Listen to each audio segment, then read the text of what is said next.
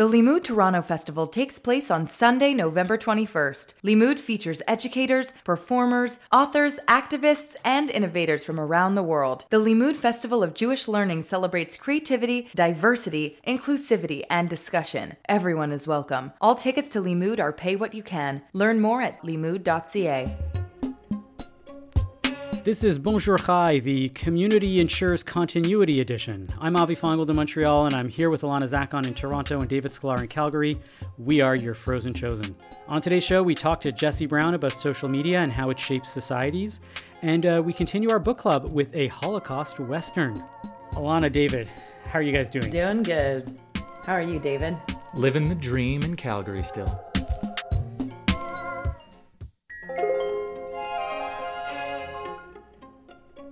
So we're launching something really important. This is a big order of business uh, for us. Um, we are on Twitter. We'd love to, uh, to follow you and for you to follow us. Is that in the early days of Twitter? They used to say this: follow to follow, follow to follow, and uh, follow for follow. Do, follow for follow. Yeah, that, that doesn't happen anymore. But like, it really doesn't happen anymore. It's really funny. But uh, we'd love uh, to hear from you guys. Uh, we are at Bonjour Chai on Twitter, um, and we are launching a Slack channel. A Slack channel um, is going to be a way in which Uh, you guys can chat with us and you guys can chat with each other.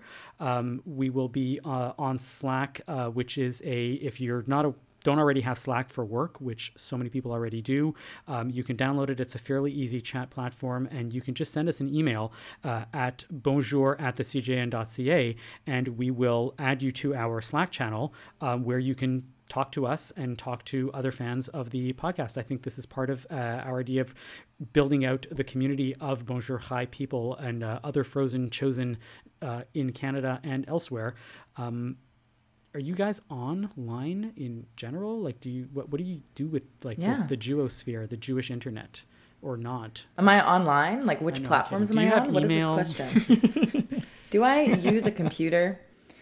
Um, yeah, I'm on, I'm on Instagram and Facebook, and like, I have a Twitter account. I was on Twitter, like before Twitter was cool. Like I was using hashtags before my grandparents knew what a hashtag was.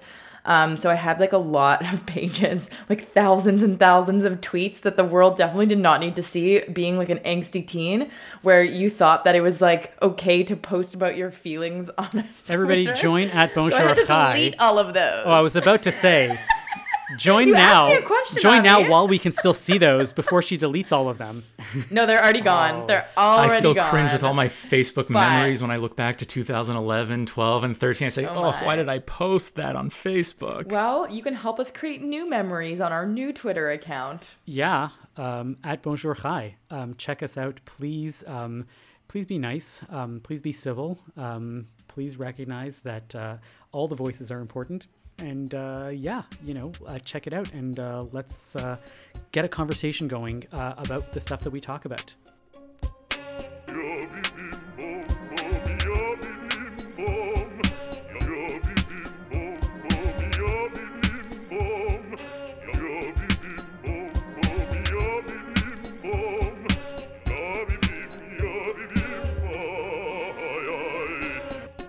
Before we get to our topic, uh, let me tell you what happens when you buy something from Atelier Lou.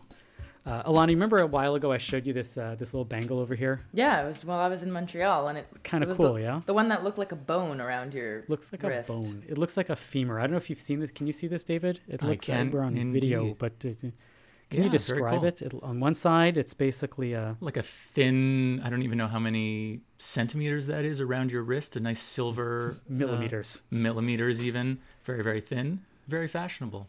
Yeah, and and then the other side is what? Oh, it's like two balls. There's like two little balls at the top, and then at the bottom where the uh, with a bracelet would almost connect. But yeah, it does look metallically bony like.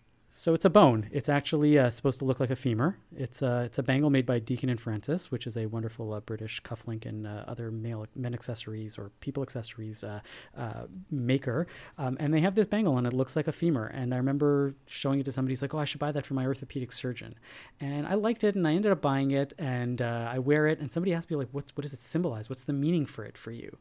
And for a while, I was just like, "I don't know. It looked kind of cool." And lately, something hit me, and then I realized that it's connected to this week's Torah portion, right? Ooh. Jacob wrestles with the angel, mm-hmm. right? And what happens at the end, right? The angel does what?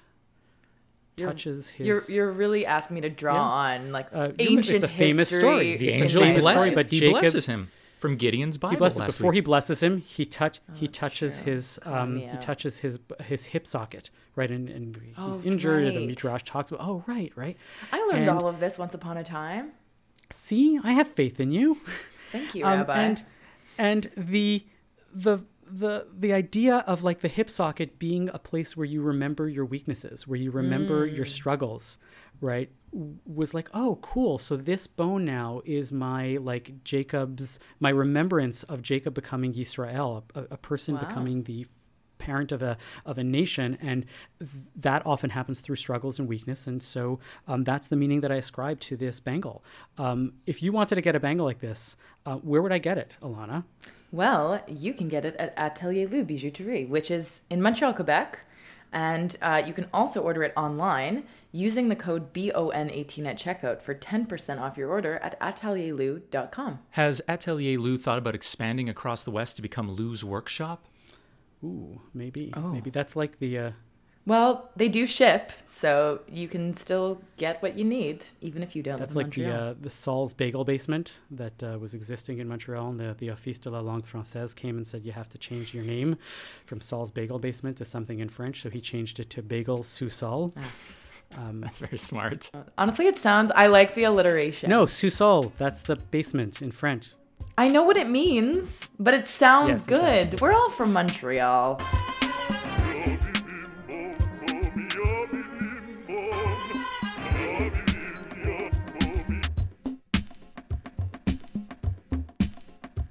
So I got a confession to make. Uh, I never really trained to be a podcaster. Most of the work that I do, or at least I did before I was launching several other podcasts, including this one, uh, was in adult education. As an adult educator slash rabbi, I was much more focused on content creation, you know, prepare a class, teach a series. My job is to be the person who helps someone understand a new idea.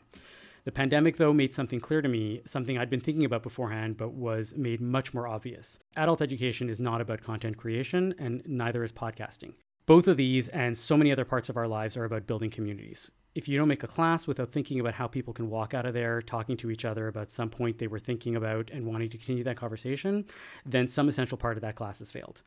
And we've been thinking quite a bit about that for Bonjour Chai, because we've built something significant here, and we know that we want to create a space for the conversations that are actually happening.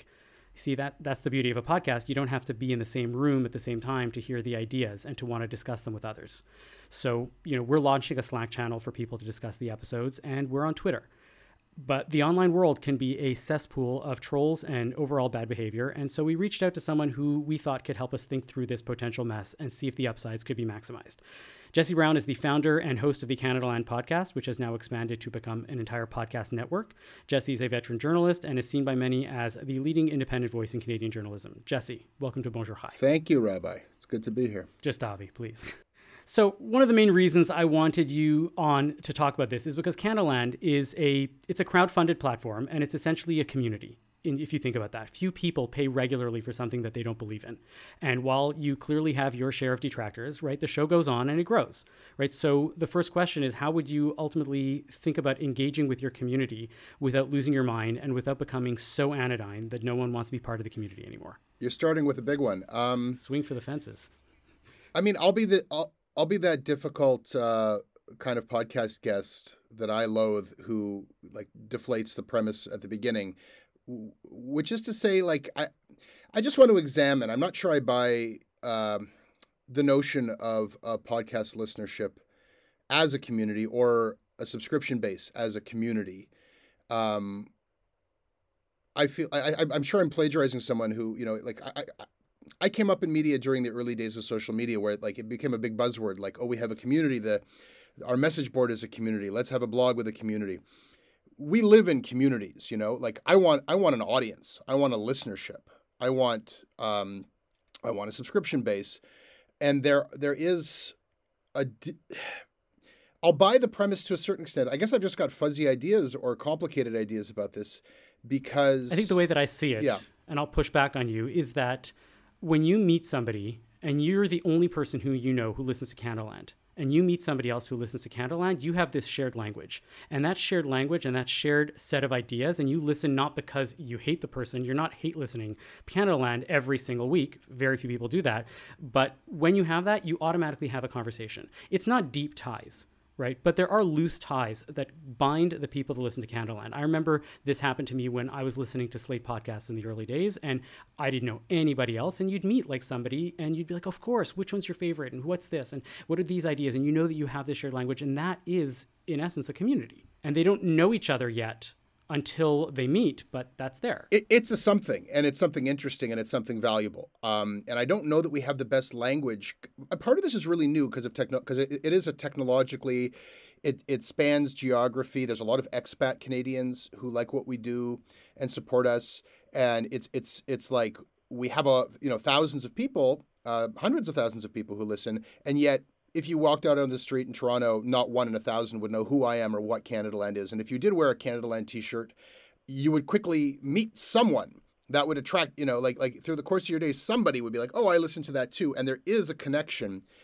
And, you know, it's not unique to us. There's lots of weird new ways that humans are kind of organizing and assembling and finding commonality, maybe not community, but something. And the only thing that I can actually draw a parallel to, because it is technologically based to overcome these geographic boundaries, political, like they're not really of, of a political stripe either, you know. Uh, I actually find a lot of, I find it interesting to think about it in a Jewish context, because I think that finding commonality through shared principles, a diaspora across the world, um, you know, there was a, a financial system that united Jews, a credit, there was all these different kind of Uh, precedents to, um, you know, f- creating a people that this is really lofty. I'm going to be excoriated for this. This is a silly thing to compare, but but but I think about this stuff that there there there there there was this early way in which people organized and found commonality with each other that had nothing to do with geographic boundaries or political systems necessarily, but you know, or even necessarily faith, um, that I find instructive in a lot of ways right now as we're redefining how people organize and, and connect with each other. I want to hear more about that. What is your vision? It's it's not even like a thesis or a vision. It's it's like just like an idea that I'm playing with at the risk of just sounding like ridiculously, like ridiculously comically, um, you know, I don't know, self-important or grandiose. It's not something that I think we've done anything particularly special. Um, I, I guess it's just like, how do people uh, form organize and form teams with each other. And, and you know, I think that I have, tr- like, there is a, a a practical, physical sense of community, you know, the people who you, who you live amongst. And it's it's about your kids going to the same school. It's about having a shared interest in the same park. It's about caring about if there's a pothole or a speed bump. Um, and, and caring about the people in your community, caring about your neighbor, and a certain way in which, why do I have concern for somebody Um, who, you know, because they live three doors down from me? Like there's, there's, there's lots of people who don't live close to me who, and there, there is something essential and human about like, no, we, we, we take care of our own and we should, and, we, and, and we're in danger of losing those connections. And at the same time, I think that most people are uh, probably members of like four dozen different communities now. They've got some hobby online that they're connecting with people on. And, um, you know, and maybe if you are a Jew, your, your, your Jewish community is not geographically located. And then you've got these things like a podcast you listen to, which can sound like a very trivial point of, of, of, uh, community or communion or connection. And yet it does speak to some, I think, higher principles, which aren't about like the podcast necessarily, but like if Canadians are frustrated that there isn't good journalism in Canada, here's something you can do. And here are people who feel the same way as you. If you feel like there are things that no one's talking about that they need to, right, here are some imperfect people who uh, are going to try to fill in that gap, and you can fund them. And we're not the kind of internet community where we have like a vibrant subreddit or, you know, commenter space. There isn't really, maybe there should be, but there isn't really a space where CanadaLand listeners get together. I almost feel like it's an attribute that, you know, they... They don't all... It's a feature and not a bug. Maybe, maybe. I'm sorry, this is all very messy. So, no, we love no, it. No, but I, I actually... Look, I think that there the parallels between with, with what you're saying with the Jewish community and the podcasting, or thinking about it as podcasting uh, as a community or not, um, run a lot deeper than you think that they do. Um, the only thing is, is that as a Jewish community now, this deep community that you talk about doesn't really exist anymore, right? That used to exist right, when you had your own system of um, of economics, of trading, and you were living in these shtetls or in these small towns in North Africa or wherever you were. Nowadays, we do live as a Jewish community with loose ties. Right. And I hate to, I'm sorry, I've been dying to say this. Let's talk shit about the Jews right now. The Jewish community fundamentally exists based on loose ties because we don't see each other and recognize each other in the street anymore. And when you do meet somebody, you have that connection, but you're not always thinking about it. And it's not an essential part that is the same way that a neighborhood is about of most people's Jewish lives. And yet the Jewish community still functions as if they are one hundred years old. Right. So the same way that we think that print media maybe needs to like go away, we need to start rethinking the major structures of the Jewish community because we're more centered around these loose ties and around the twenty Jews that think like us instead of the, you know, eighty-five thousand Jews in Montreal that don't necessarily think like us. But it is the thinking that unites. I mean, and, and to me, that is that speaks to the the, the reason why yeah. I self-identify as a Jew. It's not because I worship the same God as a Jew in Montreal or, or uh, you know, in Israel or in Africa.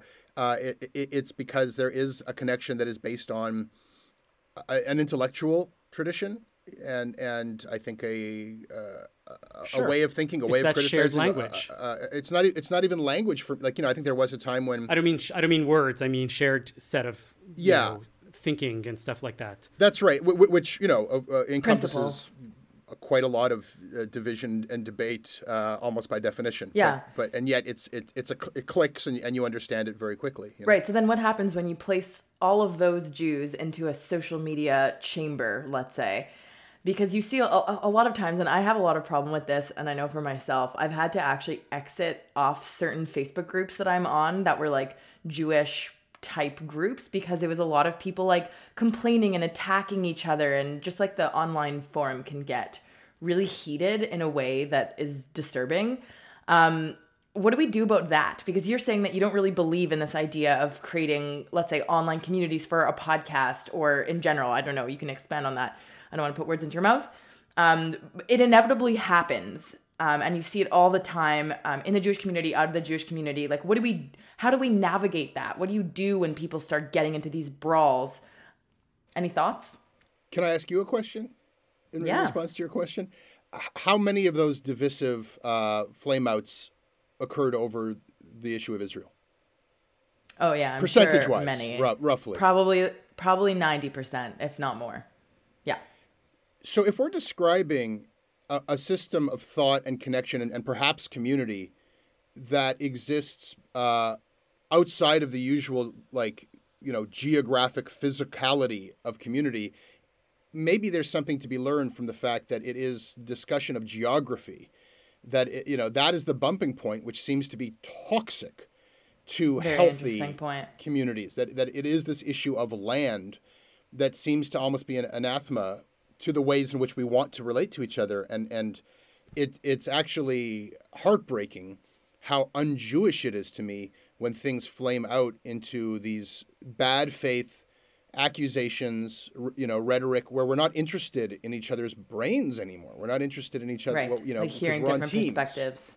Yeah. Yeah. Like dividing the community. I totally agree. David, I feel like you have a thought. Well, I have a thought because we're talking about all the positive attributes of bringing, you know, the Jewish community together or any type of community together. But these are some of the downsides that can really tear down communities from within and from outside with social media. I was curious, Jesse, if, you know, what are these are the downsides? Are there any ways to avoid these kind of pitfalls in trying to build an online community together? Uh, you know, again, like I don't wake up in the morning saying, how can I build community today with my podcast?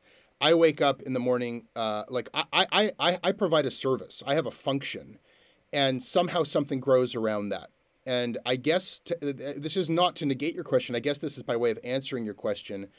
Uh, I think that if I was trying to do that, it wouldn't work.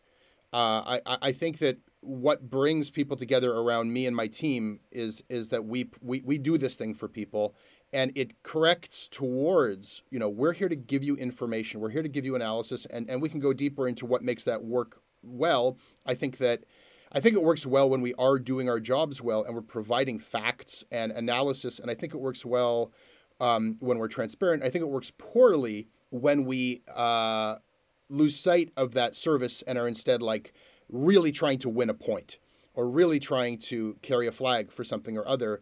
And, and uh, we can kind of course correct that when we say, all right, um, I got that fact wrong, or, you know what, my analysis was not, was not accurate there.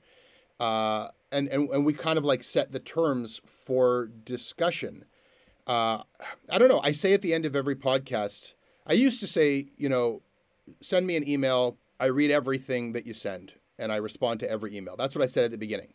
And very quickly that became a full-time job, responding to every email. And that was, I think, when I was like, I'm, I'm here, I'm, I'm answerable to you. And maybe there is some, like, this is a two-way, I'm not just talking in your ear, we're talking to each other. And then that message became, uh, send me an email. I read everything you send and I respond when I can. And then I was not responding to most of them because I was too busy actually doing what my job is, which is the podcast and the journalism. And now I just say, Uh, send me an email. I read everything you send. And that's still true, but there will become a point where that's no longer true.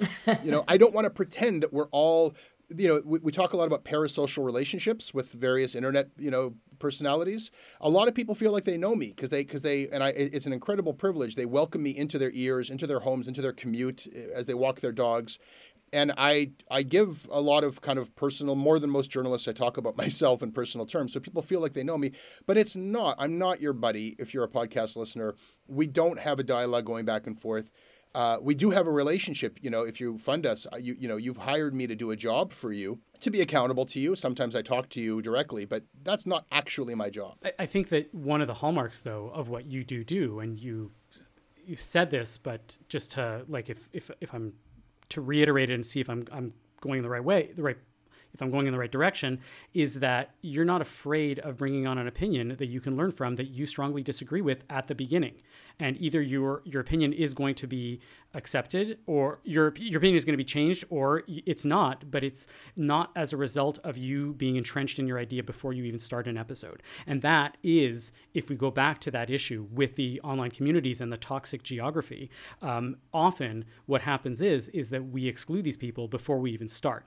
Now, the thing that I've always noticed is that the people that are part of the establishment are often the ones, and this to me is shocking, and uh, I'd love to hear your thoughts on this, um, the people that are on the establishment side that for the most part are arguing for a certain slice of geography, um, you know, and a bigger slice of geography than other people, um, are the first ones that will go and kick people out for an incorrect view. And the people with the quote unquote incorrect view are not necessarily the ones that go and say, right, you are wrong and I don't want you as part of my community. They're the ones that are talking, right? And to be concrete about it, you don't see people that are involved in the B D S movement going and saying, we don't want to talk to Zionists, right? We think that they're horrible and evil and we don't even want to have anything to do with them, right? There are so many more opportunities for dialogue coming from the left than coming from the right. Um, and the right, for lack of a better way of framing it, tends to be the establishment. And as our guest last week, who was saying some pretty incendiary things have nothing, having nothing to do with geography but anatomy, uh, you, we can't afford to lose Jews. Why are we kicking people out for an idea which is now reaching a plurality of the community and will soon surpass and become a majority where the minority is still controlling this position? I'm going to push back a little bit on that. One of those comments is that I've felt a lot of toxicity on the left just as much as the right in very different ways.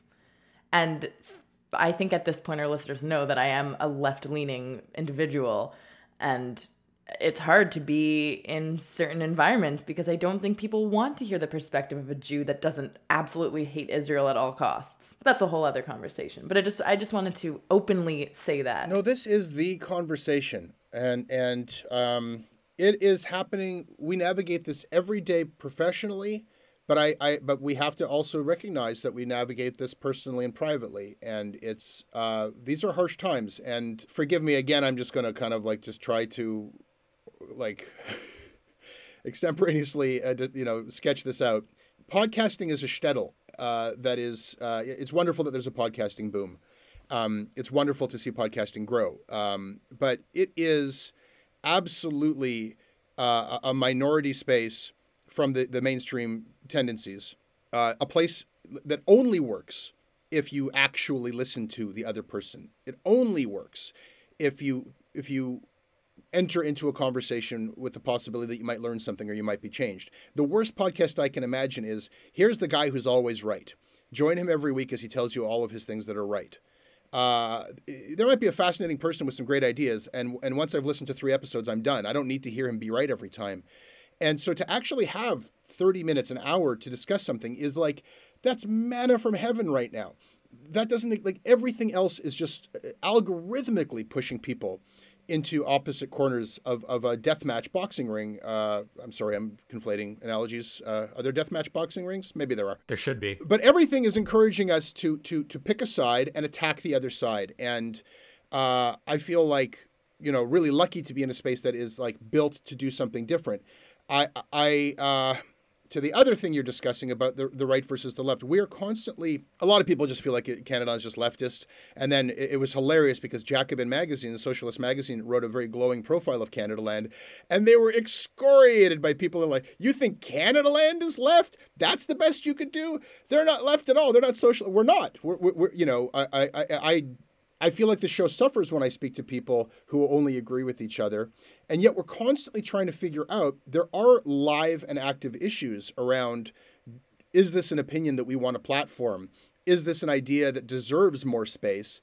Uh, is this or, like really what we're trying to carve out? And the shtetl is the shtetl of good faith, and it's getting smaller and smaller, and, and, and uh, where people actually are in good faith in conversation.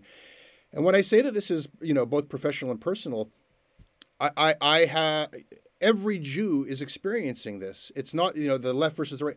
I, I, I had a, a, a beloved family member who went to his grave uh, refusing to speak to me because he considered me in his, in his later years, an enemy of the Jews. Wow. Oof. Right? But this is not an, a, a, a, an uncommon story.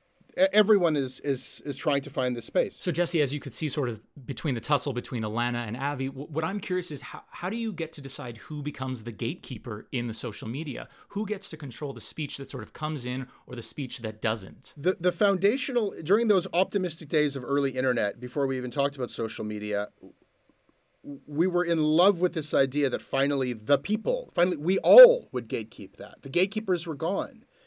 And Uh, as somebody who spent the, you know, an upbringing, you know, feeling like, wow, there are like three people deciding what I consume in media, and then an early career knocking on the doors of those gatekeepers. May I speak? Can I have a little space to say something? I was one of the most optimistic people that, like, you know, and also coming from like certain kind of subculture, both hip hop and punk rock, and like carving out D I Y space to say things or independent space to say things or not having to ask permission to say things. And then there was the internet, where it was not about gatekeeping. And we we all were very naive and, and optimistic uh, in those days about what that would mean. Uh, this is what it actually means.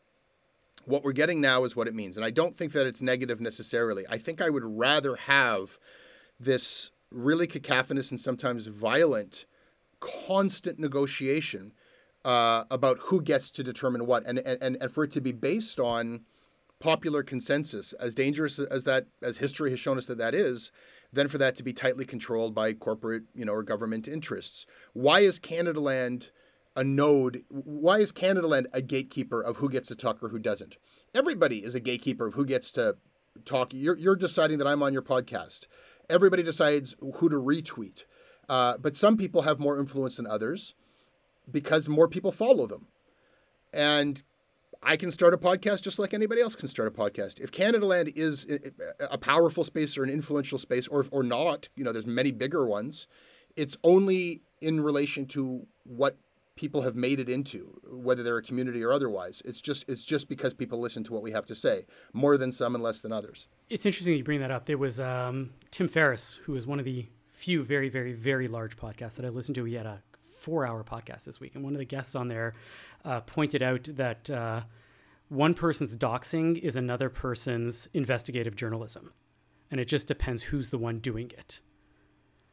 Right. And so CanadaLand, by dint of the fact that it is, you know, risen to the top and enough people pay attention to it, essentially is doing a form of, and I don't have a problem with it. I think what you're doing is wonderful. For example, in this case, one is, is doing a form of doxing on the Kielbergers that is basically, you know, saying that this is wrong. But if an individual went and did that, right, you'd get in all sorts of shit. And so at the end of the day, um, the I th- the so the internet and the social responsibility, I'm not going to get into responsibilities, but uh, maybe I will, or maybe I should, because ultimately that to me is where it comes to, right? That's where I was trying to go to with this, is that where we are now is that everybody feels that they have rights online and nobody feels like they have any sort of responsibilities, right? Especially once you are hiding behind a mask of an anonymous, you know, shit poster name. And that's where the things fall apart. David, who is famous in our little Bonjour Chai world internally, it doesn't come out back, it stays kind of the backstage, but I'm going to put him out there. He thinks that we should have gatekeepers for the whole C B C, right? He thinks that, you know, for the, all the internet, you don't belong on the internet if you don't have a thing. I do. If you don't have something important to say or something valuable to say, and there should be a gatekeeper that will decide that. And I called, I'm going to, you know, that is wrong. But at the end of the day, the the only check that we have in day-to-day society is that we have responsibilities. And the anti-Semitism and the anti, uh, the pro-Zionism, anti-Zionism, whatever, all of that tends to happen online simply because so many of us are hiding behind some sort of a screen and some sort of a screen name. A hundred percent. And so the creating that shift is where, you know, figuring out where that's going to work. I think that's the next phase of the of the internet. I do really believe that we are still very much in the early stages of figuring out how the internet life is going to work.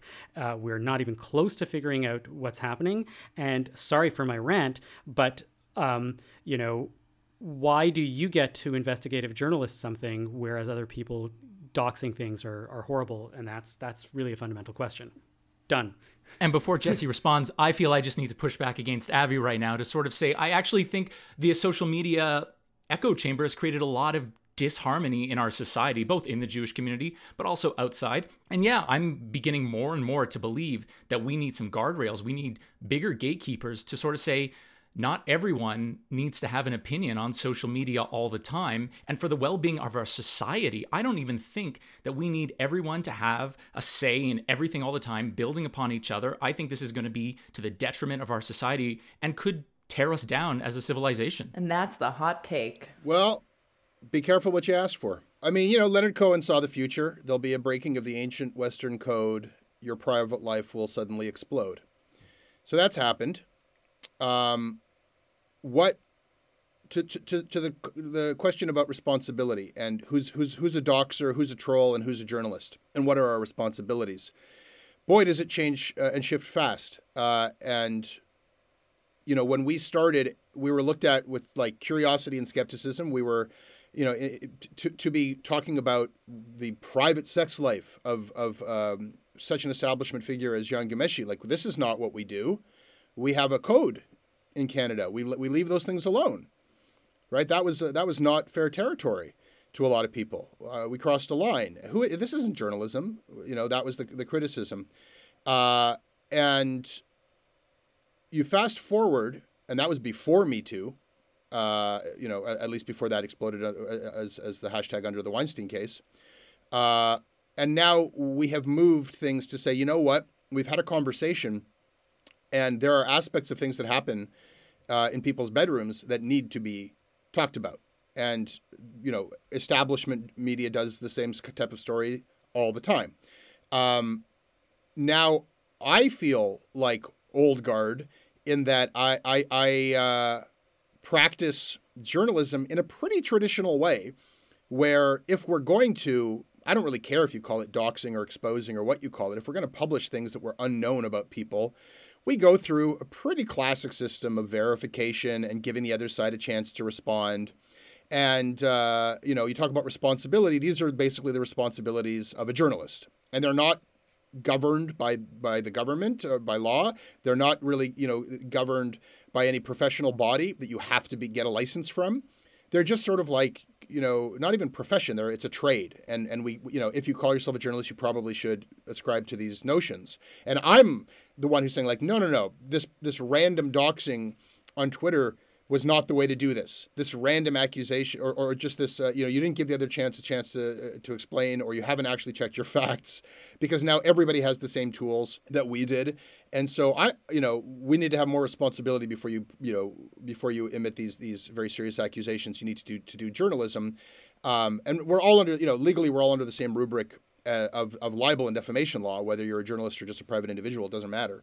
Um, so what what's happening now is, I think, what happens whenever a new form of mass communication comes out. I mean, Nazism and the rise of fascism came uh, as industrialized media, mass media. Uh, we had this new tool, and, and it was so powerful, and the ability to just convince people en masse of lunatic ideas um, through propaganda was a new tool in, in humanity's hands, and uh, it was abused and, and, and to horrific effect. So uh, now we have this other tool, and what are we going to do with it? So David, you know, everyone's terrified. Uh, Not uh, uh, we need controls. We, people are not acting responsibly. We need rules. Everybody kind of agrees with that, but the the crucial point is, who is going to make those decisions? Who gets to decide? Who gets to speak? Who gets to have an opinion? And and we can leave that in the hands of government and mass media, or maybe there are tools in civil society. And and we there's such an emphasis right now on shaming people. Shame is a tool that we have amongst each other. It, there's no, like, you're not shamed by government decree. Uh, sh- like, there are social controls that we impose upon people when they're in bad faith. And that's when they're supposed to be used. They, and shame can be abused as well. But there's reasons why people conduct themselves the way that they do, because we hold ourselves responsible to one another. And what is right. shameful and what is not is always being negotiated. So we are in the midst of a violent, constant renegotiation. And some of it is so long overdue. Shame over racism and shame over sexual uh, predation and abuse and, and casual homophobia, casual language that was uh, horrible, you know, recognition of truths that people live, that everybody was conspiring to gaslight them about.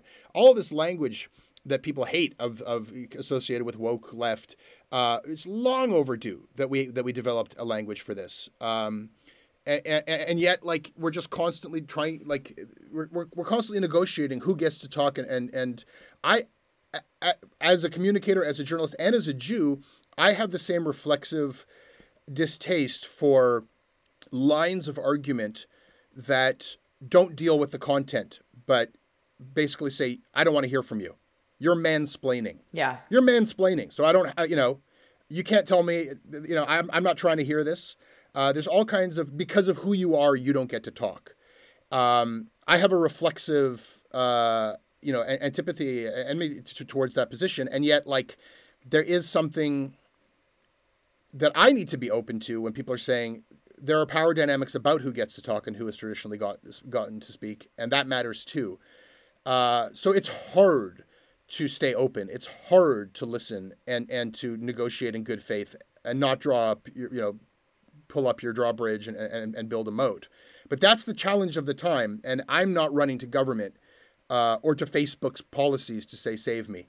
I, because I, I, I feel like that's that's more dangerous. I don't think Facebook's saving anyone. You know, I, I I will bring this up as a rabbi, right? I do think about the fact that we have all of these rights as individuals, and they're always, as you just pointed out, and as Jews, we think this about this very, very strongly, these responsibilities that we feel towards each other, right? And these responsibilities are often underlined and entrenched, whether you're in a Jewish community and you have this spoken to you about, whether you're in Jewish day school or by the community, or whether you're a journalist and you know that you're being bound by a, you know, a set of ethics, a set of journalistic principles that tell you when doxing is appropriate to use that term and it becomes investigative journalism, and when it's not appropriate because it doesn't really affect society and it's wrong to just go ahead and do this. So if I can then wrap it all up and then ask you, right, it's you're you get to make a mitzvah right now, right? And you're going to go and say, what is the responsibility? If there's one thing you've learned as a journalist that helps you separate that and say, give you that responsibility that citizens need to know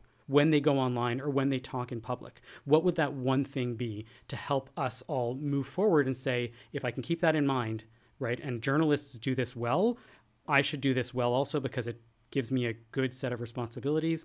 What would that be? It would be to get in the room with the person that you're talking to. And if you can't be in the room with them, imagine that they're in the room with you. The the things that people, you know, the Jordan Peterson crusades to be able to say that he wants to, he wants to be able to, to somebody says, I am a, a man and I want to be referred to as a man. And he says, well, I will probably accommodate that request, he says on, on his podcast, but I don't want to be forced to accommodate that request. Why don't you just think about it from the first place, which is if that person was in front of you, you would accommodate that request. Why would you call somebody by a, by, by a designation? Why, why would you deny somebody what they said? You, you know, if you, if you apply that principle to every interaction, you know, if that person was in the room with me, would I make this comment on Facebook, on Twitter? If they were here right now, would I refer to them this way? If they were in the room, if they were breaking bread with me, if I was having a conversation. So I have been so sad during the pandemic that we, you know, we've been so lucky that we've been able to keep working as podcasters. It's easier than T V. It's easier than a lot of things. But I, I'm sitting in a studio right now where I used to host, and I take that role seriously. I hosted people who sat here with me, and it limits your ability to dehumanize someone if they're sitting across the table from you. So now we speak like this over these interfaces, and it's a pretty good, you know, approximation. And, and I, I'm going to be more civil than if I was writing a Twitter thread excoriating you for something I disagree with you about, because uh, you're right here uh, on a screen next to me. But I think that you can apply that to every situation. What if they were? He- would I say this if they were here right now? I love that. My wife is uh, my wife is the first Orthodox woman to be serving as a clergy full time in a synagogue in Canada, and the amount of vitriol that she gets that gets diffused so easily by her saying, "Just say that to me face to face, right? Come meet me and tell me that I'm such an evil person." Is you know. is exactly what you're saying. Um, we have, we're starting a Slack channel because we want people to have those conversations. We want to use real names in there, but you're one hundred percent right that it's not the same thing. So I guess stay tuned for our live events. And, uh, you know, we want to be, we do want to be having these conversations with people wherever and however possible. Thank you, Jesse, uh, so much for being part of this. I do hope we speak again soon. I hope that we can host each other potentially at some point in the future in person for a future podcast episode. Um, and uh, I guess to listen to any of your podcasts, uh, go to Canada Land dot com. You're on Twitter at, uh, at Jesse Brown. It's not a community. You just say things. And uh, we at Bonjour Chai would love to hear you uh, hear your thoughts on our Twitter at Bonjour Chai, and uh, email us at bonjour at the c j n dot c a, and you can request to join this brand new Slack chat. Thank you, Rabbi. Thank you all. Thank you so much.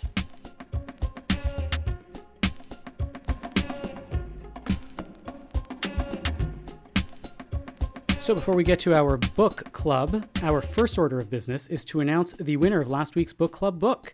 Esther Clemens is now the proud owner of Gideon's Bible by Rick and Gideon Salutin. We will be in touch to arrange delivery. You can email us this week at bonjour at the c j n dot c a to be entered in and possibly win this week's book. Mazel tov. Uh, Alana couldn't join us for the book club segment, but she will be back for Nachas and the Close. So to say that Gary Barwin is an author serves only to vastly minimize the sheer output and variety of art that he creates. Novelist, poet, musician, and composer, visual artist, Barwin has done it all and apparently done it well.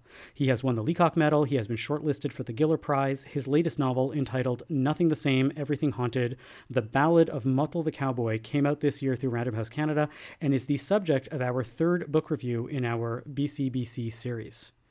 David, what do you think of the book? So I found it had a very appealing beginning and ending as well, too. It's sort of the middle where it went off the rails for me. And I should probably all preface this by saying I have a bit of an issue when it comes to Holocaust books. Um, they make me feel very numb, especially after, you know, twelve years of Jewish education where we got it every single year. So anytime I pick up a Holocaust novel or book or story, I feel very shut down. Um, so that was my trouble getting into it itself. I, I found it difficult to get into, especially with, you know, uh, the clever asides and the puns. I thought it distracted from the main flow of the story. Yeah. Um, look, I uh, I think that there are sentences, there are paragraphs, there are books, there are chapters, and then there are books. I think at the sentence level, this book worked so well. You can tell that this person is a poet. This person has so many, you know, ideas bouncing around in his head, right? For literary allusions, for literary alliterations, all this stuff, and it's just being poured out onto the page. Um, Because there is, it's it's a cascade. It's a nonstop, you know, waterfall of all of these, you know, literary maneuvers. And it just felt amazing at the sentence level to be able to read that. Um, I found that while the trees are mag- were magnificent, I found that they didn't quite amount to a forest at large. Um, I was glad that the first ten or fifteen pages of this insane amount of literary illusion, right, uh, alliteration died down after a bit and became a more classic, you know, novel sort of format and an an idea. Um, but I don't know. I just... Um, I, I can see the the strengths in there. I can str- I can see the beauty. Um I, as you, had a harder time. And I think part of it is because, not so much because I'm numb to Holocaust fiction or whatever, I, although I may be, although that wasn't the piece that really got to me or didn't get to me. It was much more that, you know, as I've mentioned in the past on the show, when uh, if if if there's no real plot that is going to be interesting to me in any real way, I don't care how literary or how beautiful it is, I'm not interested. I'm not being kept as propelled forward just by the wordplay and just by the interest of what's going on. And I felt that that was happening. And in this case, it was basically just, oh, let's see what can happen if we mash up Western novel with Holocaust novel, right? And put them together. Right. So yeah, I think I agree with that as well too, where it's like, if the main characters, Muttle and Esther, if they had a bit more breathing space or time, I felt they could have been developed more as the characters itself. It always felt like they were jumping around from one thing to the next without getting to know them a bit. And it was only, and I I don't think this is spoiler alerts, it, it's only at the end where I saw a bit more of that, that I really wanted to see uh, more of the characters. Take a step back. Describe, if you want, like give us a summary of what's going on here. In this book. In this book, it sort of starts where Muttle... The top level. The top level. Muttle is a young man who goes... He's hired, uh, I believe, by the communists in Russia to go and try to assassinate the bourgeois. Uh, as he's there, his testicles get shot off by a true historical figure. Then we flash forward twenty years into nineteen forty-one. The, the Nazis are on the rise and they're crossing. They've I've just broken the pact with Russia. They're entering Lithuania and his family is on the run. And it goes from his story of trying to escape with his mother as they try to survive constantly by hiding out in different farms. And Muttle has always had this fascination with cowboys. And he's always wanted to be a cowboy. But what happens in the book is he starts to sort of see parallels between the Nazis as cowboys and himself, as he describes, as an Indian. And then he starts to sort of make these connections between what it must have been like for the First Nations in North America, particularly Canada, as they were being wiped away by the growing expansion of colonialism. And he starts to have a shift in focus of, wait, am I a cowboy or am I an Indian? Sure. That's uh, that's good. So the and and throughout, the style of being so staccato, right, is they are designed to like echo the fact that like you're in war and you don't know what's going on and things are always happening and people are always dying. And so in that sense, the book really echoed and created this space and this milieu, right, in in such a great way. Um, I didn't even mind so many, like the first time or the first three times that it happened where there was like an anachronism, where there was like something like they're not drinking beer bottles in brown beer, like not they're not drinking brown beer out of brown beer bottles in, you know, in Eastern Europe in the nineteen forties. I, I really don't think that that's happened. And I was like, oh, that doesn't matter, right? It's not about that. Or the when when wordplay comes up or he says something, right, um, in a, in using some sort of a literary reference that would only make sense in, you know, the year two thousand or beyond, right? Again, didn't matter, didn't make, didn't matter to me because that was part of that highly stylized, you know, thing that at some point the modern idioms don't matter anymore. It's like, fine, I get that what you're trying to do. Um, I think that it's really like objectively, I saw it as like a, I could see what where the art was with this. And he is. I mean, I, I went on his website. Such great, like so much poetry, um, so much musical relationships, right? A lot of stuff along those lines, teaching so much. This guy was prolific and he was a visual artist. And he was putting out these, the, he put out this series that I thought was really cool of different like alphabet in different order. And if you're listening to this, Gary Barwin, I will email you. I want one of those prints. I, I'm going to pay for one of those. They're, they're beautiful. They were nice. I, I just... I, maybe it's just I'm not the right audience for it, or or you, um, but the like the leap required to read something purely literary for the sake of like l- the literariness of it all um, was a little bit lost on me, um, and and yeah, I uh, you know I saw the humor, I saw the art, I saw all of these things. It didn't gel together, and I'm, I suspect that it was on me and not necessarily on the artist himself, on the on the author. So then who who might be the right audience for this particular book? I don't know, English lit majors that uh, like the Holocaust, or that, right? It, like the the idea of like, it's, let's see how good we can do this genre, or how well we can pay homage to this genre of Westerns, while also doing something which is deeply Jewish. There was a lot of Jewish moments in there. Um, I, I don't know if I, you know, there's a lot of Kaddishes. There was a lot of like, you know, Jewish. Yiskadels, V'yiskadels. Yeah, a, a lot of li- uh, ritual, you know, moments and stuff like that. And not just ritual, but like thoughts. And I, I liked it. It was nice. It was good. Who is it for? Somebody yeah. who, um, somebody who tends to read a lot of literary fiction, I guess. Maybe, I don't know. Um, it's definitely not, if you gave this to somebody who looks at genre fiction or, you know, thrillers or, you know, anything, you know, Dan Brown or uh, Tom Clancy or sci-fi or whatever it is, I, I don't think that those people would even think to pick this up, even if they think, oh, good, it's a Holocaust novel. I, I'm Jewish. I should read it. Um, I don't think that was for them. And I'm, while I'm not entirely in that world, I don't read genre fiction. I don't read thrillers or, or things along those lines, capers. And I'm not entirely in that literary world of like making sure that I read every list, every book on the short list of the Booker Prize and every short list of the book on the Giller Prizes, and getting all of these, you know, out there into my, you know, into me, um, that uh, I can easily see this as like appealing to somebody like that, um, in that way. And I'm really curious what you thought about the parallels between the cowboys, the Nazis, the indigenous people of Canada, and as he, as he makes the connection between the Jews. Uh, uh, that came up again and again. It's a very Canadian-focused book. So I wanted to know what you thought of those moments. So uh, Robert Alter, who is uh, he was a, a uh, literary scholar who then became a biblical scholar because he started translating the Bible. Right, he was asked to translate one book and then uh, did another and did another, and then he started writing a book about the art of like Bible, what's going on in the Bible, and then he's written another. And that now, but last year he finished the entire uh, translation of the Tanakh, which, and then he wrote a book called The Art of Biblical Translation. But it, one of his early books, he talks about in The Art of Biblical Narrative, he talks about like Bible type scenes, and you wonder why, you know, uh, there's women at the well feeding their camels all the time. And you wonder why this story or that story, the other. And there's several times in the Bible where so many of these stories show up again and again. He says these are type scenes. These are designed to evoke a larger piece. Cowboys and Indians, Nazis and Jews, any sort of good guy, bad guy sort of dynamic, that's a type scene. That is a classic literary trope.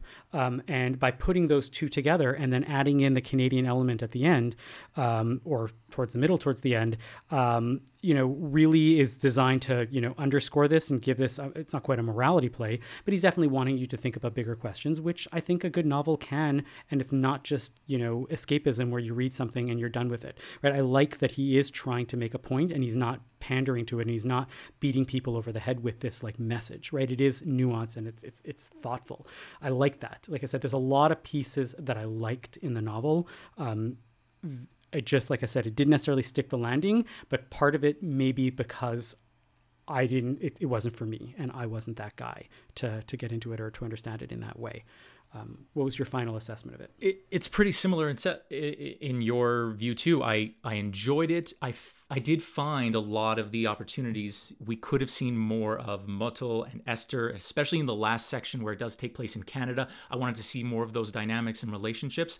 Um, I had a good time reading it, but it did not wow me. It's not a, I wasn't turning each page wanting to find out how it went.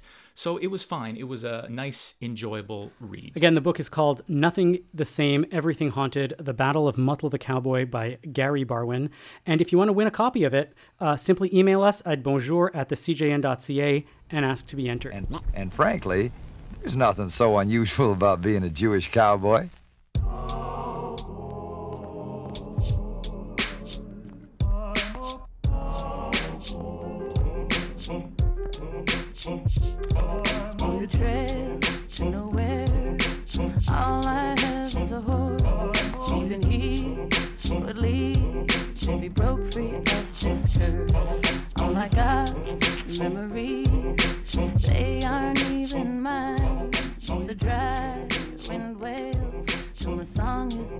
Our word of wisdom this week comes to us from Rabbi Carrie Brown, assistant rabbi at Temple Shalom in Vancouver, B C. So we've been dealing a lot with the flooding that's been just taking over all of B C this week. It's really devastating, and uh, it's these images that are coming out are really um, unbelievable in some ways. And and there was one video that I've been seeing a lot in the past few days about um, in Abbotsford, which is a community just a little bit east of Vancouver, uh, in in kind of the plains, where there uh, is great farmland. Um, that all of the farmers have been trying to rescue their cows from the floods.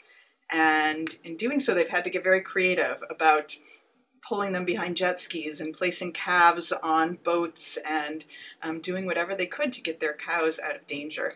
I, I was just struck sometimes when you open the Torah and you read the parashah, you think, wow, this was written actually for this very moment in our lives. And there's this really beautiful uh, description as in this moment when, when Jacob and Esau are reuniting.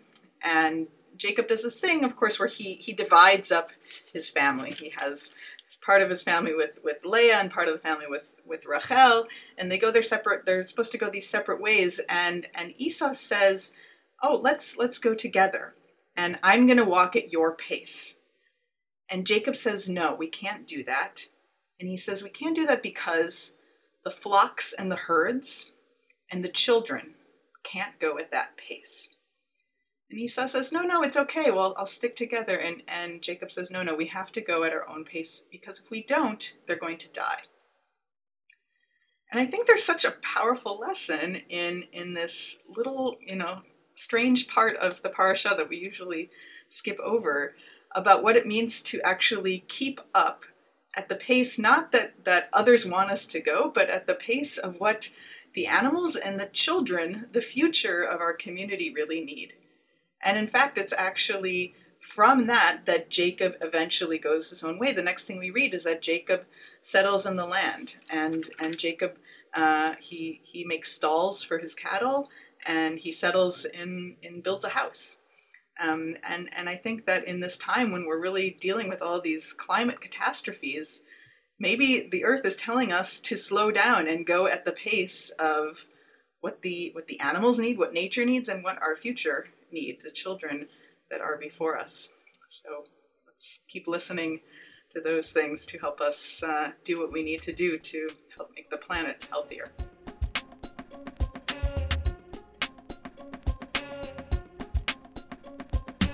And now we're at the point in our show where we talk about our nachas of the week, the something that gets us or got us through the week, um, that is uh, feeling, makes us feel good and gives us a good vibe. Alana, what's your nachas of the week? I have a fun one this week, and it came to me in my sleep. I woke up and I was like, I have a nachas. Um, so last night, first off, not even in a Jewish context, I went to my first concert of the pandemic. It was crazy. To everyone was masked. It was at the Danforth Music Hall. Um, in Toronto, um, but like there was like a crowd of people and like a live band that came in from New York, and it was amazing. Um, the ba- Which band was so that? The band is called Lawrence. Um, Wikipedia calls them a soul pop slash funk slash R and B band. They're a brother sister duo, and I went there with my boyfriend. And at one point, at, so uh, the band uh, is made up of like a bunch of different people, but the main two singers are. Uh, Clyde and Gracie Lawrence, who are siblings, and Clyde was wearing a Seinfeld shirt and had like curly hair, and at one point he like mentioned something about a bar mitzvah, and my boyfriend's like, are they Jewish? And I was like, no, no, no, I'm pretty sure I looked this up like a year ago, and I thought that they were too, but they're not. And he's like, are you sure? And like just as the show went on, it like they have like a saxophone player whose name is Jordan Cohen, and I was like, well, that guy's definitely Jewish. Um, all to say, after the show ended and I, I retrieved my phone, Um, I looked it up, and it turns out that they are. And so I was like, this is a Jewish nachas. I have, I, I went to a, a concert last night, and honestly, they're amazing. Uh, I highly recommend checking them out. They're on tour uh, for another while. Um, yeah, if you like a good uh, rollicking uh, funk tune with lots of sax and amazing vocals, like the two of them have killer voices, I highly recommend. Amazing. David, what's your nachas? It goes to Alberta Education Minister Ariana Lagrange. Uh, she was very courageous in her stance that finally in two thousand twenty-one, she said, no, niet, Nine, to encouraging students to look to the benefits of Nazi-era German economic policy when teaching about war atrocities. I don't think we need to bring up the fact that the document uh, was published in January of two thousand twenty by the minister when she, when Minister Lagrange was still in charge of the education portfolio. Amazing. Um, I'm going to tell you a story from my nachas. Um, many, many, many years ago, uh, I went to see uh, Great Big Sea in concert. You guys Great Big Sea fans? I don't even no, know what no. that is. Do, do what? You know, Great Who? Big Sea? Great Big Sea? You never heard of Great Big Sea? No. Oh, they were huge. When were they around? Time. In the eighties? Oh, my God. my God. I know, I know. I'm going to have a yahrzeit plaque up soon. That's how old you think I am. But you know, I think about the yahrzeit plaques, right? I'll say that in a, the uh, in, in the Jewish Godfather, right? You know, in the Godfather's the, the the guy knows he's about to die because their horse's head is in. Uh, yeah, yeah, yeah. In, yeah. So in the Jewish Godfather movies, right? You show up to shul and there's a yahrzeit plaque with your name on it. That's good. And you're like, oh, my time is up. Um, no, I, Great Big Sea was a very big band from the uh, from Newfoundland. Uh, they did a lot of uh, traditional pop. Uh, folk, if you if you if you like the music of Come From Away, you will absolutely Ooh. love the music of Great Big Sea. I do um, love the music that from Come From very Away. East Coast music. Um, their lead singer was this guy Alan Doyle. They were huge in Canada. They would sell out um, arenas um, for a quite a while. They, I don't think they officially ever broke up, but they are on a extended hiatus now. But years and years ago, I went to uh, see Great Big Sea, and it turns out that after the show, I went to Hurley's Irish Pub, which is where I would go anyways all the time, and they showed up. And I got to talking to the lead singer. His name is Alan Doyle. Um, we were just chatting, and uh, you know, I was in rabbinical school at the time, and uh, he was telling me, oh, you're like half a rabbi. And I'm like, yeah, well, I dropped out of seminary. And so I was like, oh, between the two of us, we make one clergy member. And we were chatting that night, and it was fun. It was interesting. And at the end of the night, he was talking to me about my kippah, and I ended up giving him my kippah. I was like, really, wow, cool. And he put it away, and that was really nice, and it was meaningful for him. Years and years and years later, I saw him at a show in Chicago, and I asked him if he remembered me. And he pulled out the kippah from his pocket, and he says, "I wow. always carry a kippah with me because, like, this is like it's like a talisman of some kind." Uh, and then I saw him at another show, and he didn't have it with him; it was, it was my, his other jacket. But he remembered me, and we always sort of remember each other and see each other and have this like moment of like people that have a deep spiritual connection, even though they, you know, I became a rabbi. He ended up becoming one of Canada's greatest musicians, if you ask me. Um, but, you know, he still has a deep, soulful, you know, side of him, and uh, we still connect over that. Um, and so my nachas is that tonight I'm going to get reunited with my kippah again for one night. Uh, I'm going to go see him in concert, and uh, again, another live concert, a nachas. Um, he's not officially Jewish, right, but, uh, but the kippah there, right, and it's mine, it's been there forever, um, sort of helps things along. Um, that is my nachas of the week. Thank you for listening to Bonjour Chai for the week of November nineteenth, Parashat Vayishlach. Our producer is Michael Freeman. Technical production is by Andre Goulet. Our music is by So Called. We are a project of the Jewish Living Lab and distributed by the C J N Podcast Network. You can listen to all our past episodes on our new page at the cjn.ca slash bonjour. And you can subscribe to the podcast and automatically receive all our episodes on Apple, Spotify, or wherever you get your podcasts. We are on Twitter at Bonjour Chai. And as always, you can email us with comments at bonjour at the cjn.ca. And to join our Slack and chat with us throughout the week. I'm Avi Feingold. I'm Alana Zakon. And I'm David Sklar.